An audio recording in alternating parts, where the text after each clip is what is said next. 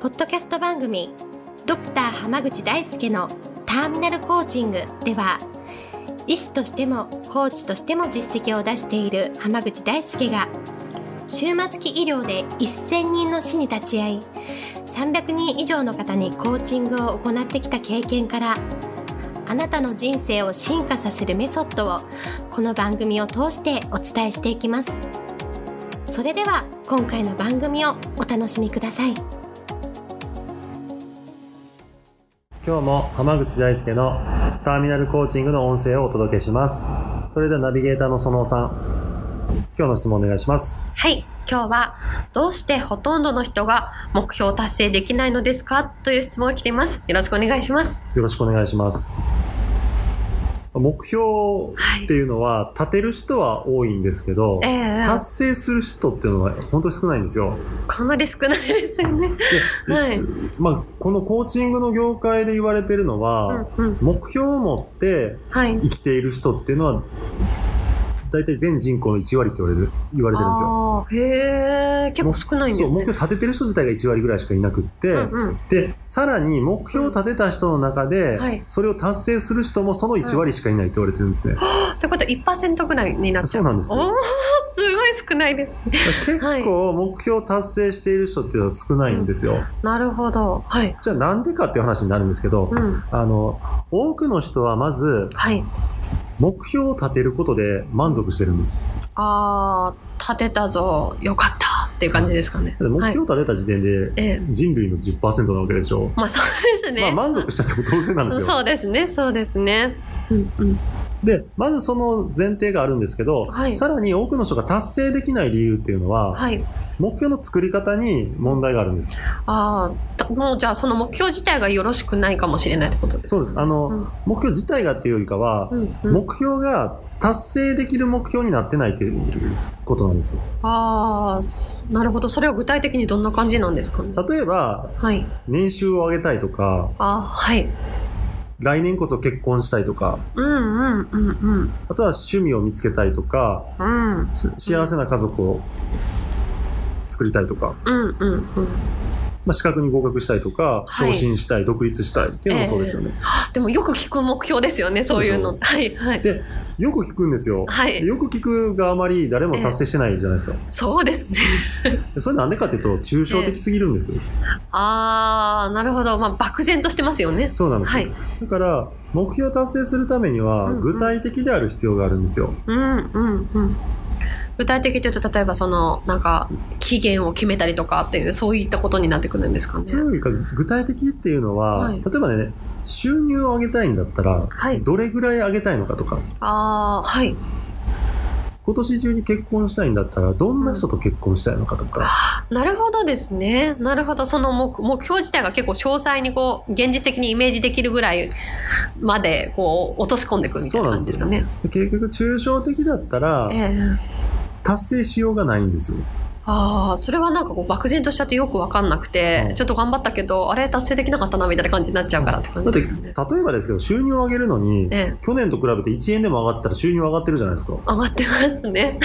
それで満足かっていう話なんですよ。うん、そのつもりで書いてないですよね、きっと収入上げたいって言った人も。そううでしょん、でも、例えば、サラリーマンをしていて、はい。大体1年ごとの昇給ってこれぐらいって、大体わかるじゃないですか。はい、あげますね。でそれが一気にサラリーマンをしながら倍になるって、まあ、その、うん。歩合制の方だったあらー可能性はありますよ。はい。でも固定給の方だったら、んまあ、いきなり来年倍になるってことはめったにないことですなよ。いですね。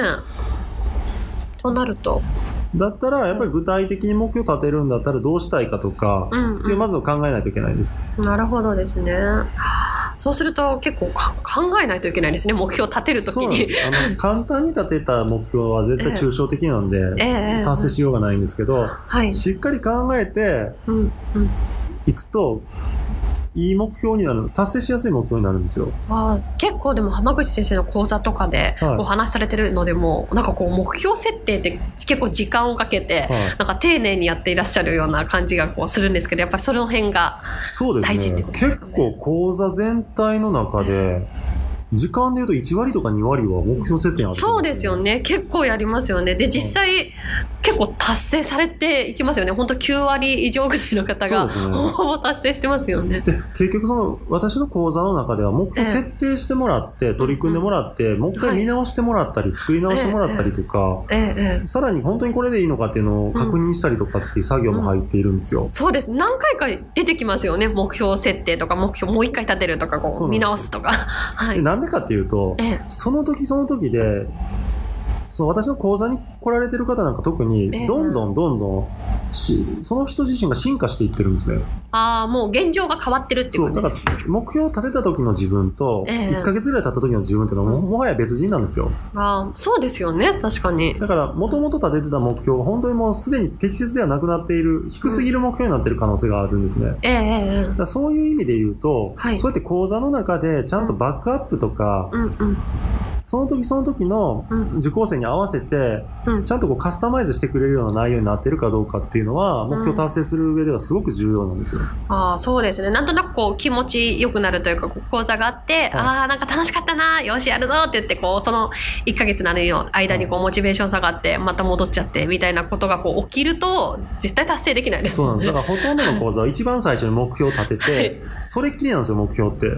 そうでですそれねを達成するにはどうしましょうかっていうのばっかりやってって、目標へのフォローもなかったりとか、はい、まあ、あとはもうやっといてねみたいな講座が結構多いんで。そうですねだから、うんちゃんと達成できるところまでサポートしてもらえるような環境に飛び込むっていうのが、目標を達成するっていう意味ではすごく重要ですね。そうですね。そしたら本当にその目標設定については浜口先生にこうしっかりと習ったりとか、あともう他の人たちもみんなこう達成していく姿が見えるっていうのも一個いいですよね。そうですね。やっぱり環境として、え周りの人がどんどん達成していってるのだ。 から半年の目標を1ヶ月で達成しちゃった人たちがえ続い出らっししたゃりするいじゃないですかますよね。はい。でそういうのを見てるとええもっと頑張ろうっていうふうになるの でだから目標を達成するっていうのが当たり前の集団にいるとう、んうん。絶対達成しようってなるんですよそうですね。でも目標達成しないのが当たり前の集団にいると、うんう目ん。標達成しなくなっちゃうので、そうですね。本当に環境で変わりますもんね。そうですねだから結構どの講座を選ぶかっていうのもすごく大事なので、確かに。どれぐらいはいその受講されてる方がフォローがあって、うんうん目標達成できる環境なのかっていうのをうん、考えた上で選ぶのがすごくいい目標達成するための近道だと思います、なるほど。ありがとうございます。では今日はこれで終わりますありがとうございましたありがとうございました。本日の番組はいかがでしたか番組ではドクター濱口大輔に聞いてみたいことを募集していますご質問は d a i s u k e h a m a g u c h i c o m 大輔濱口 .com の問い合わせから受け付けていますまたこのオフィシャルウェブサイトでは無料メルマガやブログを配信中です次回も楽しみにお待ちください